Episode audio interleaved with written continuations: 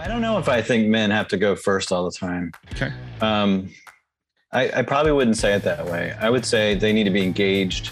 They need to be, they need to not shy away from hard things.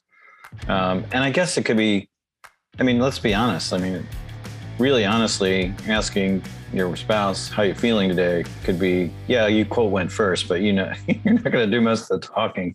And it's, you're in, so there's an, I think initiating is different maybe than, um, sort of the classic vision of male leadership that you mentioned before, which was kind of the drill sergeant. Welcome to Authentic Conversations. I'm your host, Ryan James Miller, and I believe the way to freedom, fulfillment, and success ultimately comes by living as the most authentic version of yourself. If you're ready to live the life you've dreamed of, you're in the right place. All right, what up, everybody? Welcome to another episode of the podcast. I am here today with Dr. Chip Roper. I love to be able to say that when it is an official title. It's pretty cool. Uh, he is the managing partner of RKE Partners and he's the president of the VOCA Center. We'll probably talk a little bit more uh, of, of some of that, but uh, this was just another introduction uh, th- uh, that I had that I was fortunate enough to have a, a brief conversation uh, with Chip on. We had a great conversation, and through that was like, hey, you need to be on the podcast. We need to expand upon this further. So that's why he's here today. That's why you're about to hear him, or you're seeing him right now if you're watching this on YouTube. For the moment, though, I just want to say welcome, Chip, to the podcast. Ryan, it's great to be here. Thanks, man. I appreciate yeah, you taking some time.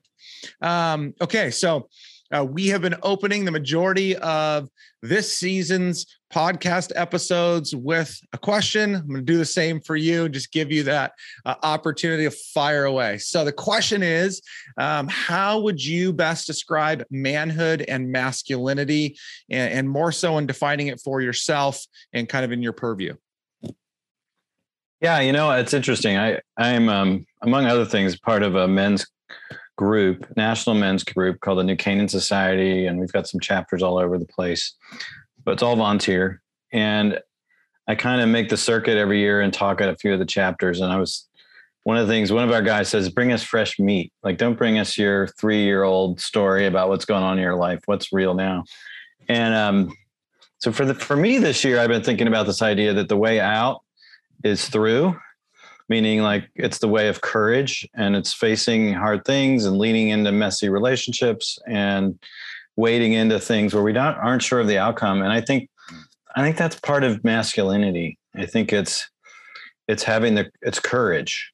Mm. and sometimes you know we think of like we're seeing tons of courage in ukraine right now while this is being recorded of of of the men staying and sending women and children to safety and and you know at the early onset. So we, we see that story and that kind of fits into sort of a classic uh, you know classic picture of masculinity. The man is a soldier uh, risking it all. And there's i'm not i don't want to say i think there's amazing heroism going on. It's really inspiring. Mm-hmm. but that's not really where my life is right now. Um, but for i'm not you know i'm not i don't feel called to you know go go fight or anything like that. And they wouldn't probably take me even if i tried. Um, my wife would kill me before I got there, Ryan. That's what that would happen if I suggested I wanted to do that. But I, I, still think there's like a lot of complexity in my life uh, with adult kids, with work, uh, with uh, an interesting extended family, and um, and some real tragedies that we've hit, hit over the last five years. And so I just think that's the big idea. It's like the way out of the challenge is actually through the challenge. It's not to avoid it. It's not to like MacGyver it and try and like find sort of like do a half-hearted hearted approach to it. Uh, it's it's you got to go through the and that means waiting in the mess with courage and poise and um yeah. So that's that's my that's my that's my first swing anyway that great question. I, I dig it. I, so there's there was two things that stood out to me. I'm gonna uh, put a pin in one of them we'll, we'll hopefully come back to it. But um so I uh, I have become a big fan of much of not all of much of what Ryan Holiday writes and contributes to uh, just the world. And so for those that don't know, Ryan Holiday is an author, uh, probably most well known for his book The Daily Stoic uh, and his daily kind of contributions to Stoicism, which again some of which I align with and like, other stuff I reject. Uh, that's okay. But one of Ryan's books was a book book called The Obstacle is the Way, which just happened to be the first book of Holidays that I've read. He wrote The Ego is the Enemy, phenomenal book.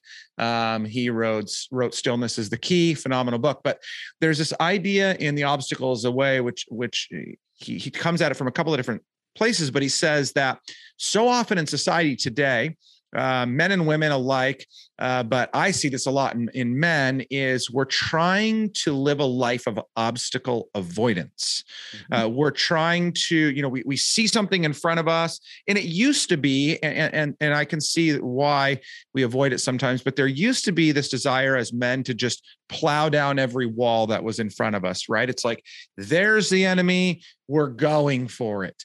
Um, and, and then for some reason, uh, kind of, I think through my generation, so I, am a Gen Xer, I guess, kind of on the tail end of that.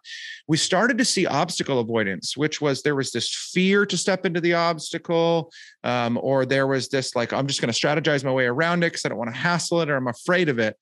And so, do you see that playing out where a lot of men still today are avoiding the obstacles in front of them? And if you do, why do you believe that's the case? If not, this question just falls flat and we can move on to the second thing. no, I definitely see it. I see it. You know, one of part of the work that we do at, um, especially with VOCA, we work with people in career transition, mm. and we inevitably get to the topic of risk you know and how much risk are you willing to take? And people say i don't i don't i'm not into risk mm. or i don't like risk. You know, of course every so i'll push back on them a little bit and say well every path is risky. Mm.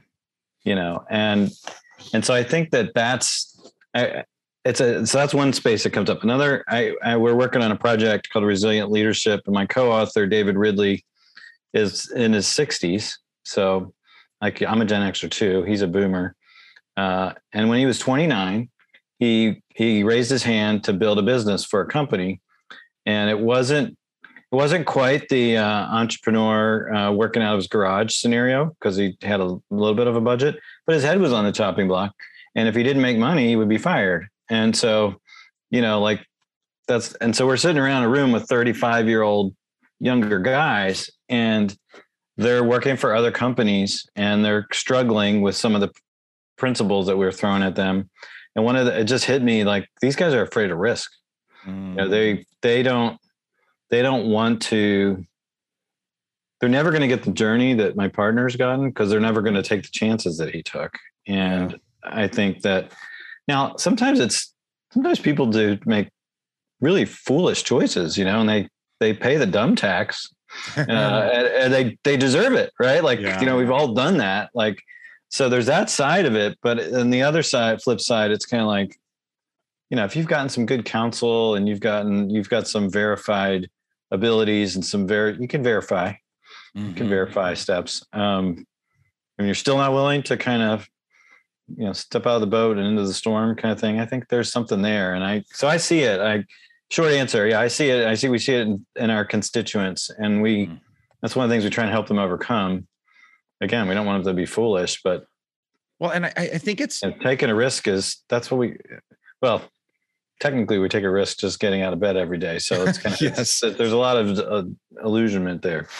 Well, and and I think that maybe part of the challenge is that uh, back you know to the boomer generation, they grew up in a generation of adversity right like they they were alive uh, during the depression uh, and the back end of that at least um, mm-hmm. and or the fallout from and uh, you know we were we were just coming down out of war but they were all uh, born during this you know i mean they were all alive during the second world war so you know so so they experienced a lot of true adversity that was impacting and affecting their lives the lives of people around them um, whereas since then though definitely like from even our generation the gen x and on we have had moments of it, whether you say September 11th or you say uh, the recession of 2008.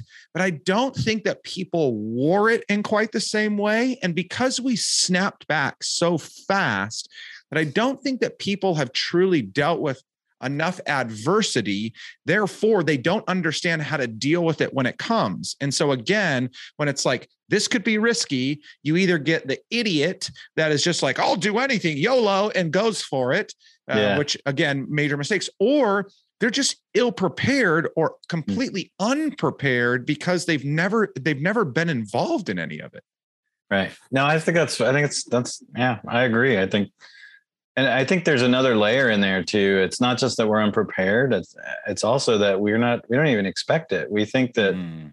um, and that comes, I think, on two sides.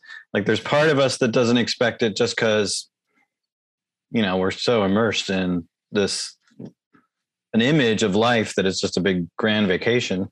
Hmm. Um, like that's we're bombarded with that all the time. But the other thing that gets in there that's even more insidious is this. I think that we feel if we're experiencing adversity, we must have done something wrong. Mm. Like we must have messed up because the narrative goes, and I think it's a broader cultural narrative. It's also within Christianity and some other, you know, religious communities is this idea that, you know, if you do the right things, then you get the good life. And when you reverse engineer that, it means if I'm getting bad things, I must have done something wrong. I, you know, and at a at a purely unreligious level, it's just that I just I didn't go to the right school. I didn't work hard enough. I just didn't pull the right levers, you know, strategically in my life. And so, you know, I missed the train and it's my fault. You know, all the bad, if I'm experiencing adversity, it's, it's my fault. And then there's, of course, uh, religious and, and faith driven versions of that too. But um, so I think that it, we can get really piled under pretty quickly by adversity because we think, you know, I did something wrong or this isn't the, this isn't the story I was sold. Um, and you know, I think the truth is we all go through adversity. Yeah. It's uh, okay, unavoidable. So, so, so then from, from, from like, let's just sit on that for a second. So we think about the fact that we can assess all of these reasons why, and we have some of our own bias, but it, it's all pretty real and it's apparent as I'm sure we're talking about this. People are listening, they're like nodding their heads to themselves in their car or whatever. Yeah. So they get it. So you uh, have had an opportunity to lead in so many different roles uh, pastor of church, um, obviously in business in these it is partially business too but kind of like in these communities that you're building. And so you've had the opportunity to to lead and guide in many different roles.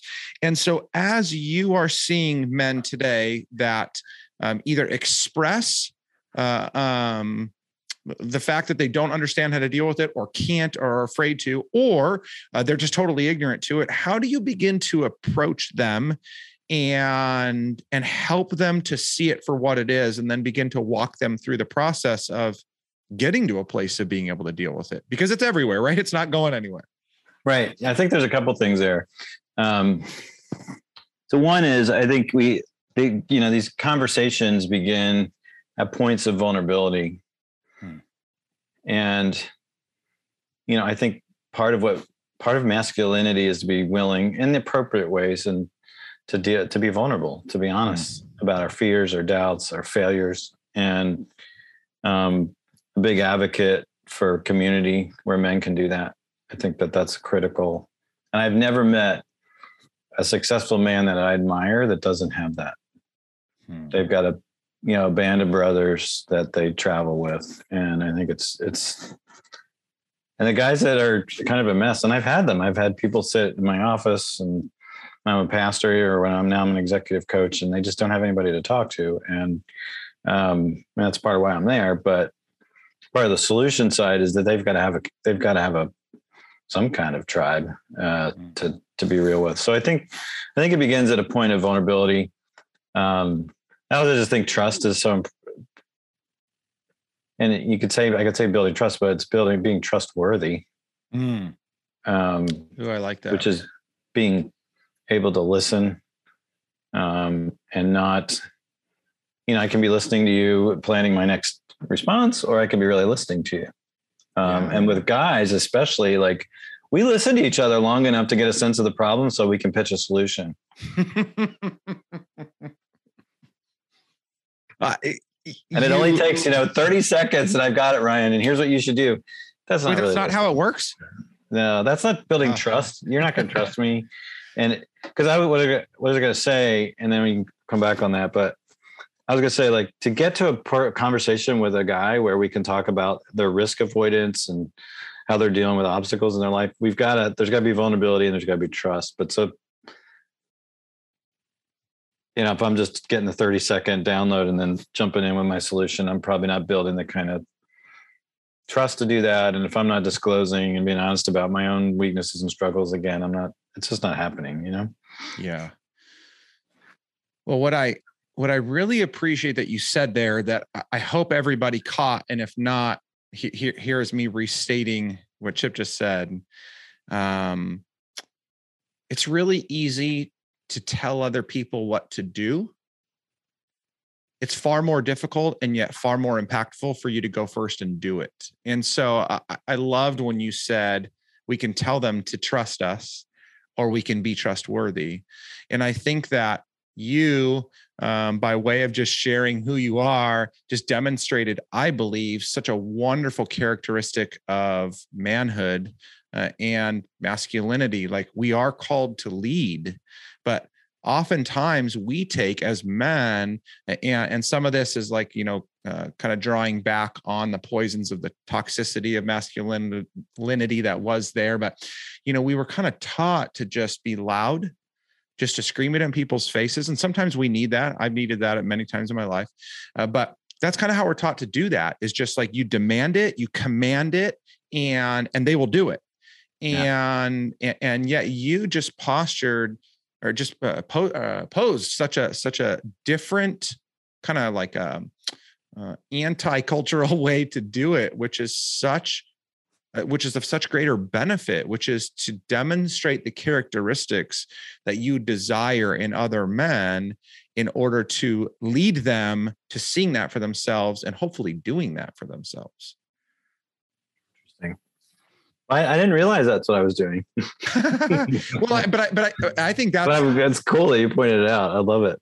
I think that that's even better in a sense because again, like I mean, imagine right, we're we're having this conversation and um, uh, you see something in me and you're like, Ryan, I, I just I need you to trust me. I just I just need you to go with me here. You know, mm. there, there's going to be this hesitation. I don't know you, but if, if you just start to talk and you demonstrate this level level of trustworthiness in how you say, in what you say, and how you act, maybe that's been backed up by things I've seen outside of our discussion other people speaking about you and all these things begin to align while i still may not want to do it myself right away i see something in you that i admire. And then if that aligns with other values and characteristics that you already demonstrate you're you have integrity you seem to be authentic it's like oh I, I, can go with this guy. It may take me a while but but i can go there. Yeah, that totally makes sense. It's there's a sense of is it real or not, and yeah. and and I just think you know back to the other idea like if it's not real, I'm not going to let somebody kind of get in my in my stuff and tell me, hey, you're if you're phoning it in, Roper, like you're you're just uh, being risk avoidant. You just you're you're you're you're acting like you're entitled to an easy life, and you're not supposed to go. You know, there aren't supposed to be obstacles and stuff like that. And I'm not going to receive that, Mhm. even though I need it. So I think that's right. I think we have to have to lean into that and be it. Okay. So um this kind of brings me back to the other thing you said earlier. So you you created this you, shared this belief um off of what you've seen which is kind of like men go first. Um, we go into battle first. It's kind of like our responsibility to kind of like step into the line of fire. Um, uh, so uh, today, uh, in, in many circles, uh, you saying that is massively triggering to people. Like, how dare you say that the man goes before the woman or something? And I, I like to have these discussions, so I hope you do too. But so, first of all, um, do you feel that that is inherently a, a, a man's responsibility and or a characteristic built into them? Do you think that that's something that's taught, learned? Do you think it's necessary to continue to teach and learn that? Um, where are you at on that whole idea? Be really oh. fun if you're like, you're crazy. I don't think that. No. Well, I don't know. I don't know if I think men have to go first all the time. Okay. Um, I, I probably wouldn't say it that way. I would say they need to be engaged. They need to be. They need to not shy away from hard things. Um, and I guess it could be. I mean, let's be honest. I mean, really honestly, asking your spouse how you're feeling today could be yeah you quote went first but you know you're not going to do most of the talking and it's you're in so there's an i think initiating is different maybe than um sort of the classic vision of male leadership that you mentioned before which was kind of the drill sergeant mm-hmm. image um so I think there's, a, and maybe, and I guess you know, like I said, in the sense you're saying you're going first, but sometimes it's just it's not you don't go first; it's how you react, which is harder. Um, and it's being present, it's being open, it's being curious, it's showing empathy. Uh, these are hard things. I'm, I don't, I'm not pretending that. Um, I'm not pretending they're easy, but you know, in a lot of sports, like I'm, I try and golf sometimes, and in almost every sport where you swing something, bat, a club, whatever. You there's this there's a sweet spot. So there's there's swinging too hard and you all you always miss you always you know like the golf ball goes into somebody's car like whatever it's never good. And then so that's that's sort of me to me like the old vision of masculinity is basically overbearing is loud. Some of it's loud some of it's just cold and silent but it was just mm. it was it was that. And then the new vision is swinging too lightly which mm you know it's it's kind of wimpy it's it's just it's really saying well whatever you want to the people around us and to the world and i don't think that's good either and i think there's a third way where there's strength uh, but strength under control and there's initiative when needed but not when not needed. Like you know i've got three kids and if they want to talk i don't i don't need to ask questions i just need to listen. Like i'm not actually initi- initiating i'm just present. Mm-hmm which in our techno world is not easy, at least for me. So that's that's that's the play. So does that make sense? You know, yeah. I so I, I, think that so um so yeah, I don't know. That's that's my that's my first yeah, no, I, response to that, what you said. I appreciate, I mean, to this point in our conversation, I appreciate the fact that you aren't like all in on one way in the sense that it's not like it has to be this way. This is the only way that it is. This is what works. This is how we do it. I, I, I respect the fact that you're sensitive to situational awareness, contextual awareness, yeah. audience awareness. I think those things are all important. And that's not necessarily a, uh, a, a, a male uh, only trait. I mean that that's just general for society today. We we need to be aware of all those things. But but I think what is important is is back to this idea of like being a man uh, in the home, being a leader, um, uh, supporting our kids, being there to provide and protect our for our family uh, in, in the workplace. I, I think that it's important that we we live in this balance because and, and i think that's kind of something that you alluded to in the sense that you know it was always once this way now it's kind of swung all the way to this side but living in the middle is this we do have to have a strong voice but that doesn't always mean yelling and screaming at other people. We have to take initiative but sometimes initiative is i'm going to be the first one to be quiet and listen uh, while you speak. And so i think that there's a lot of uh, awareness that needs to happen in terms of just our place. But then I think there's a lot of self awareness that needs to happen even inside of that, which is like, how am I built? How am I naturally going to mm-hmm. react, respond, act? And how do I counter that to make sure that there's some balance in how I'm how I'm operating? Yeah, I love that. I love that. I mean, I I don't know if we talk about Jesus on your podcast or not, but we I talk about Jesus all the time. I think he's an amazing when you look at him as a leader, you know, he's really not John Wayne. Yep. But he's also not like he's not a wuss. He's not, mm-hmm. and he had an agenda. He corrected people. Mm-hmm. He got mad. He got frustrated. Like, but it was always with the people that needed that slash deserved that. Mm-hmm. And then he was also tender and patient mm-hmm. and caring. And so, so what's hard for us, I think, actually, as guys with that idea is that you really can't put it into a box. You can't mm-hmm. say, be this way all the time. Mm-hmm.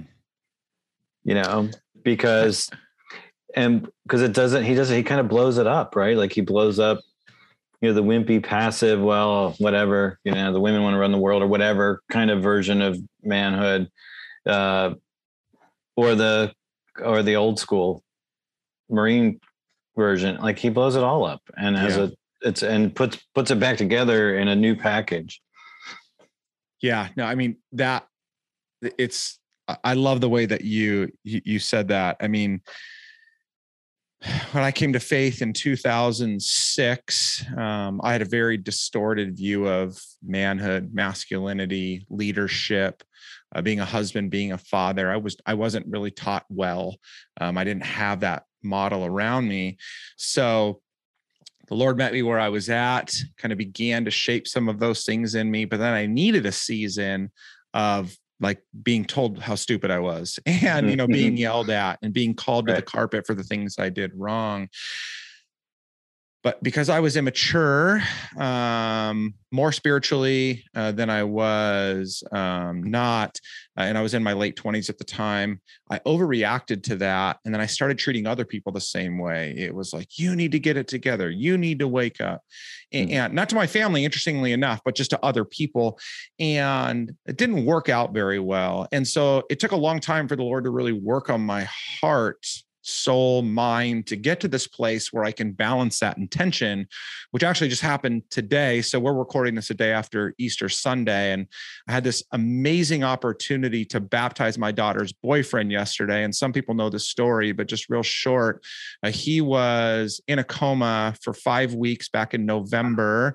And then he was in the hospital for just over two months in totality. Uh, and twice during the time he was in the coma, they, they called it like he was going to die. We went to the hospital. And so then here, fast forward to Easter Sunday, I get to baptize him. Just this amazing, like from literally death to the best version of life ever. And so I shared that on LinkedIn, just that story. And a couple of people tried to wanted to wallop in on the fact that you know how dare you share this christianity on a business platform? And i was like look it's just my life you know just what it is. So a couple of guys kind of a couple of people but especially a couple of guys kind of came to my quote unquote defense of the people that were railing on it. And they were getting pretty heated. And you know my old self would have done the same thing would have just jumped in fired away. And i thought you know what? Like I just want to be kind. Like there, there, there's no reason for me to, to, to try and smash somebody down because they think differently than me. But that's taken a lot of maturity for me to get to a place. And again, awareness of myself to get to this place where I can be kind to somebody that is not being kind because me being awful to them isn't going to help anything. Me being kind may not either, but that's the best chance to ever get across to somebody just to humanize the connection, whether or not we ever agree on the same thing. Yeah, no, I think that's I think that's that sounds like well, it sounds like an amazing, gut wrenching story with a really great. I don't want to say ending, but a great, a great, you know, a great moment. Um, yeah. So that's really cool. Um, yeah. yeah, I think I think that's just the. I mean, nobody knows how to do this, right? We either just give up or we go, we go rage, um, and that's that's that's our society right now. Um, so I think that that's that's really difficult. Mm-hmm. Maybe it's impossible. Maybe it's impossible without the work of God in your life. You know, like you just, I mean, I don't know. There's going to be some people that have come by some of that naturally, but yeah. that's true too. But you know, in general, like just to find our way, it's it's a supernatural thing. Yeah. No, I I I I can't agree with you more um so you you are spending a lot of time with uh, men again in the in this community that you uh, that you're helping to facilitate and uh, even in the work that you're doing professionally. And so what are what are some of the things that you're finding that men are most challenged with right now? And maybe how are you helping to navigate those things? Well, there's a couple couple things that I, we see sort of all the time. Um, so a whole bunch of them. So one one is just how do we get it all done? You know, how do I mm. how do I do my my job, my career? Uh, and they might say this: provide for my family and also actually be around for my family. Mm. So that's um, you know, work is very demanding. From the people that's kept their jobs through the pandemic, you know, who wanted to or whatever, they just are working more than ever. So mm. they're not working less. Um, um, so that's that's a big issue. I think another issue is like, what's it mean for me to show up as a Christian at my work? How does it matter? Like, how's my work and how's my work fit in? Like, because I'm not a pastor, I'm not a missionary. So does it? And I, I got guys that are like saying, I need to go do a ministry because I've been mm. grinding out work all my life, and I want to do something that matters. They'll say it that way.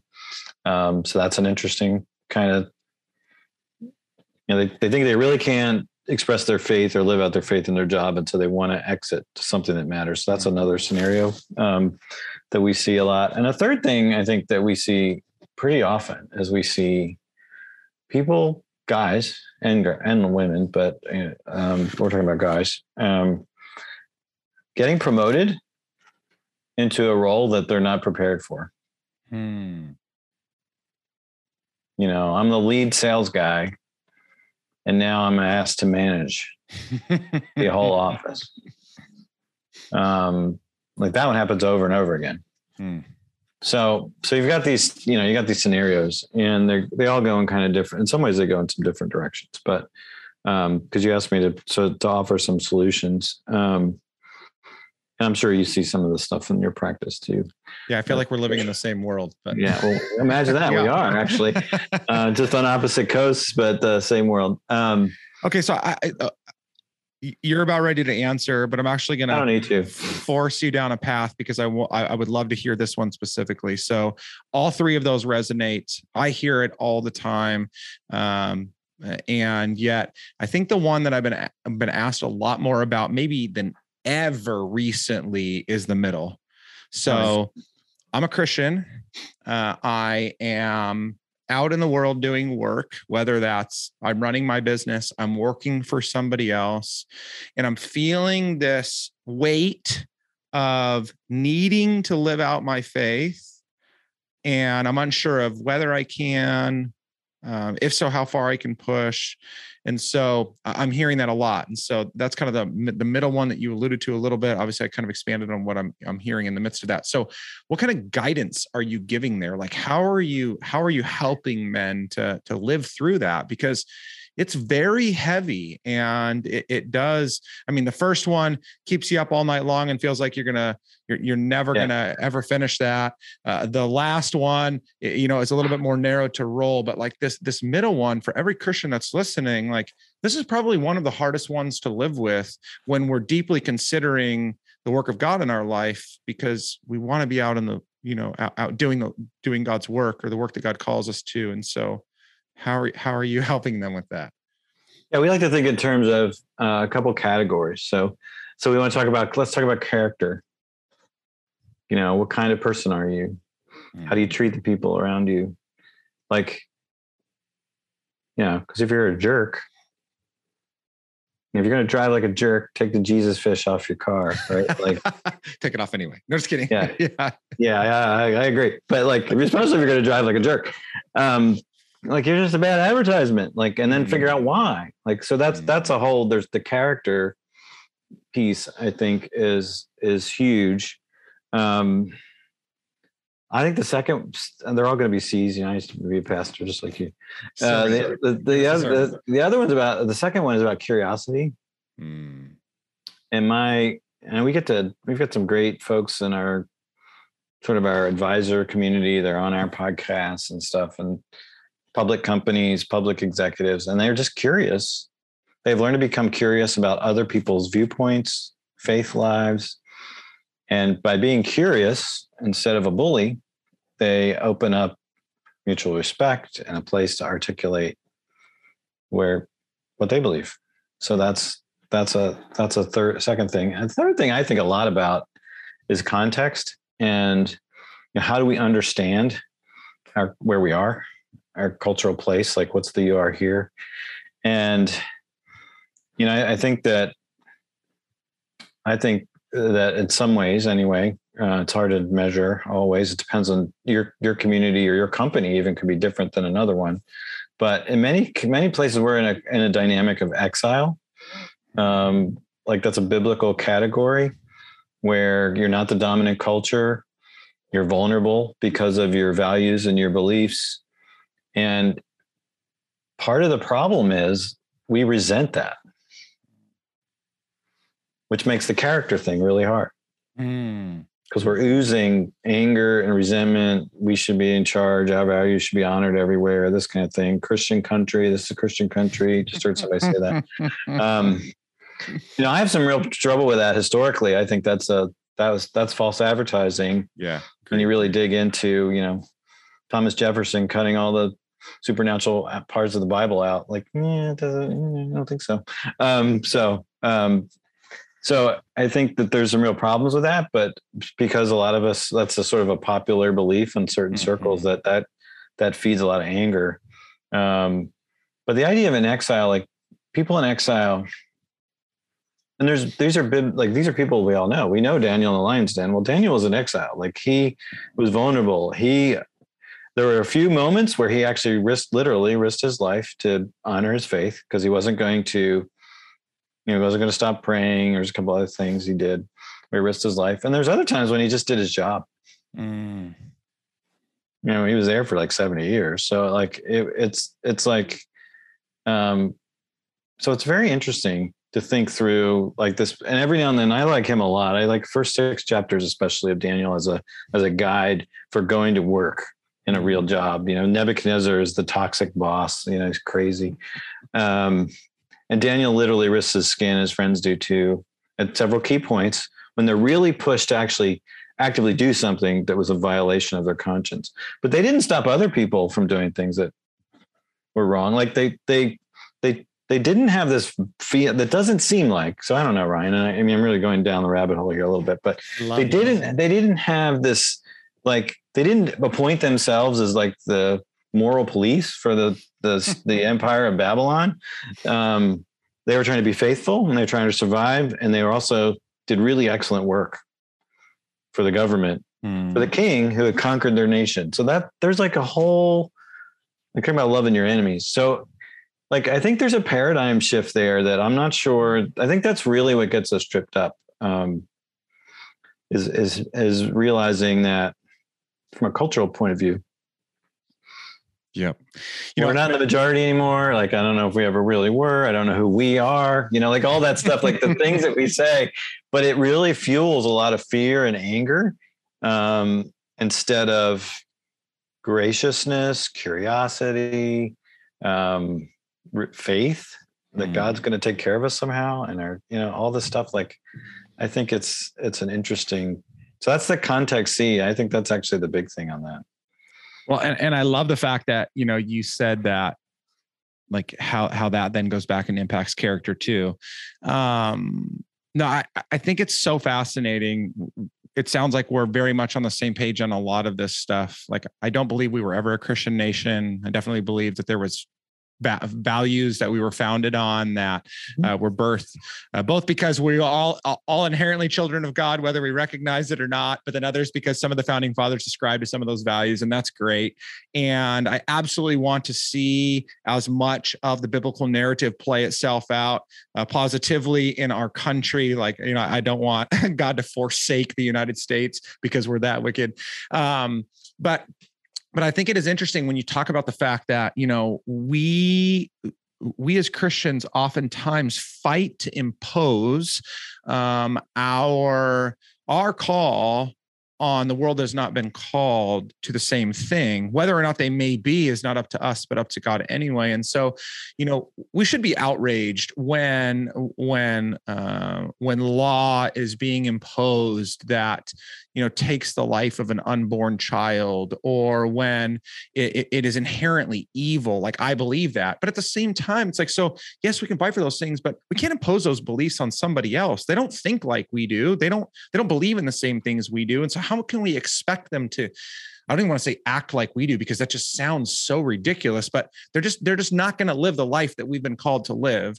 And so I, I I appreciate that so much. And and then back to the character thing, I feel like we do such a poor job of over imposing on the world, uh, the the non Christian church um, or or the non church, and then to the church, we don't do a good enough job of it most of the time. Like we nitpick at stupid stuff, but we don't really call the church out on these just atrocities that we're seeing happen in our own congregations. Yeah. and so it's just it's just so it's so toxic all the way around. So I, I, appreciate those three things. I think character curiosity and context are so important. I love the fact that you just nailed that down and do a perfect little sermon application there. So you can't help yourself can you Ah, uh, yeah. I don't know. Just uh, I just well, I do think about it a lot, though. I think, you know, where's the where's the capacity to love our, our enemies? Mm. You know, like we talk about being a man. That's mm-hmm. the man did that. He loved his enemies, and I just think, um, wow, we don't we hate our enemies. Like we vilify them. We we rip them new orifices on Twitter. You know, like that's what we do. We don't, we don't, we we don't love them, um, and it doesn't matter actually. And it, it's hard for some to imagine this, but there's a whole, you know, there's a whole community of faith that's aligned on the right, and there's a whole one on the left too. Like, and it's everybody's just kind of you know blowing through that stop sign, and um, so yeah, it's and I guess you know, I get I, I understand it a little bit and the power of it and the fear and all that, but I don't. I guess I just don't. I don't want to be that way. I don't. I don't think that's the right way to be. Yeah. Well, I think this goes back to something that you talked uh, about earlier in a totally different context, but you know, this this balance is so important, right? Because I hear some Christians say, "Well, we need to love our enemies," and so I'm blind uh, to to what's going on. And it's like no no no no no no. Like sometimes loving That's people means calling them out on their evil and you know yeah. and their wickedness. At the same time i think that that is the rare instance that we're seeing. What we're seeing more often than not is we're not loving people enough for who they are. Again like it's fascinating when you really think about the fact that every single person walking the face of this earth was created in the image of God. And if we really believed that, if we really, really believed the word of God, we would treat every single person differently. And that's me too, right? Like it's hard for me to treat yeah. certain people certain ways because of how they act or what they say or what they believe. But I think it's just so important to go back and think about that. And then I think, you know, again, like to this idea of being a man in society today, I don't care where you're at in this like i personally believe that we are called to lead in, in, a way that images the right behavior that and it's a reflection of the image of god that's on us. Um, you know to lead our families to lead our communities to lead the, uh, the our, our workplaces um, and, and we have just done such a poor job of doing that. And what an opportunity we have if we would step into these things. Um, we could see such a turn. Like we're not too far gone, but so many people are acting like it, and so they're just out there running around like chickens with their heads cut off, hoping that you know they can live their best life before it's over. No, it's true. It's true. I was thinking about how when you were saying that, I was thinking about what to say next. Um, I was thinking about this idea, and back to Jesus, that the incarnation that he came here, entered our world, entered our humanity, and was able to live with an amazing high high concentration of difference. Mm. Like we think, oh yeah, geez, know, like if you've been you've been grew up with any of this stuff, like you get numb to like how like insane that is And so when you talk about him as the model of manhood and and and and leadership, you know, being able to live in with people who aren't like you, don't believe the valid things that you do, uh, maintain your integ- integrity and love them. And part of the integrity, you know, it's that truth and love thing, which you were just talking about. But like, where do we see that? Like, mm-hmm. you know, even just um, there's some some some, and I've I don't know if you guys you're you're in California, right? Yeah. Um, but people are leaving. I'm in New York City. People are leaving because they want to go to a red state. Yeah. Because they want to be with people like them.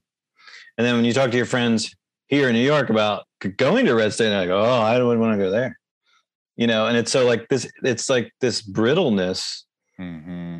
And like you were saying, I like what you're saying before about how, well, that's, there's a, you know, there's what we're called to if we're followers of Christ versus like what the world called to. And there's still, there's still such a thing as righteousness and it makes life it's going to be better for everybody every society that's got more of that's going to be better than the ones that don't like i yeah all that stuff yeah but you know the it's just interesting the lack of that inability to be i think that's part of all this this lack of an ability to be incarnational to live with tension to live with difference mm-hmm.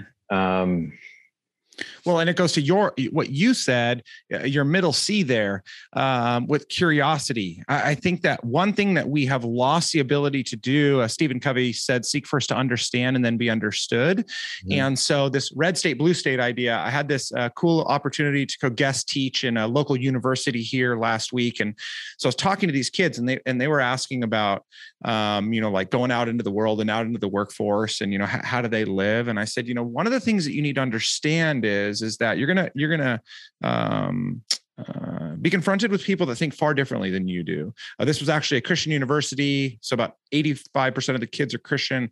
Um, but I said, but regardless of whether it's faith or politics or whatever, um, you know, we're going to have to learn how to deal with this. And I said, as an example, red state, blue state, you know, right, left, Democrat, Republican, I said, other than the extreme out, outer limits there, the majority of both of those quote unquote sides of the aisle both are after the same end goal right? They, they believe that however they legislate uh, that that enacting that policy will ultimately be what's best for the country and the people that live in it.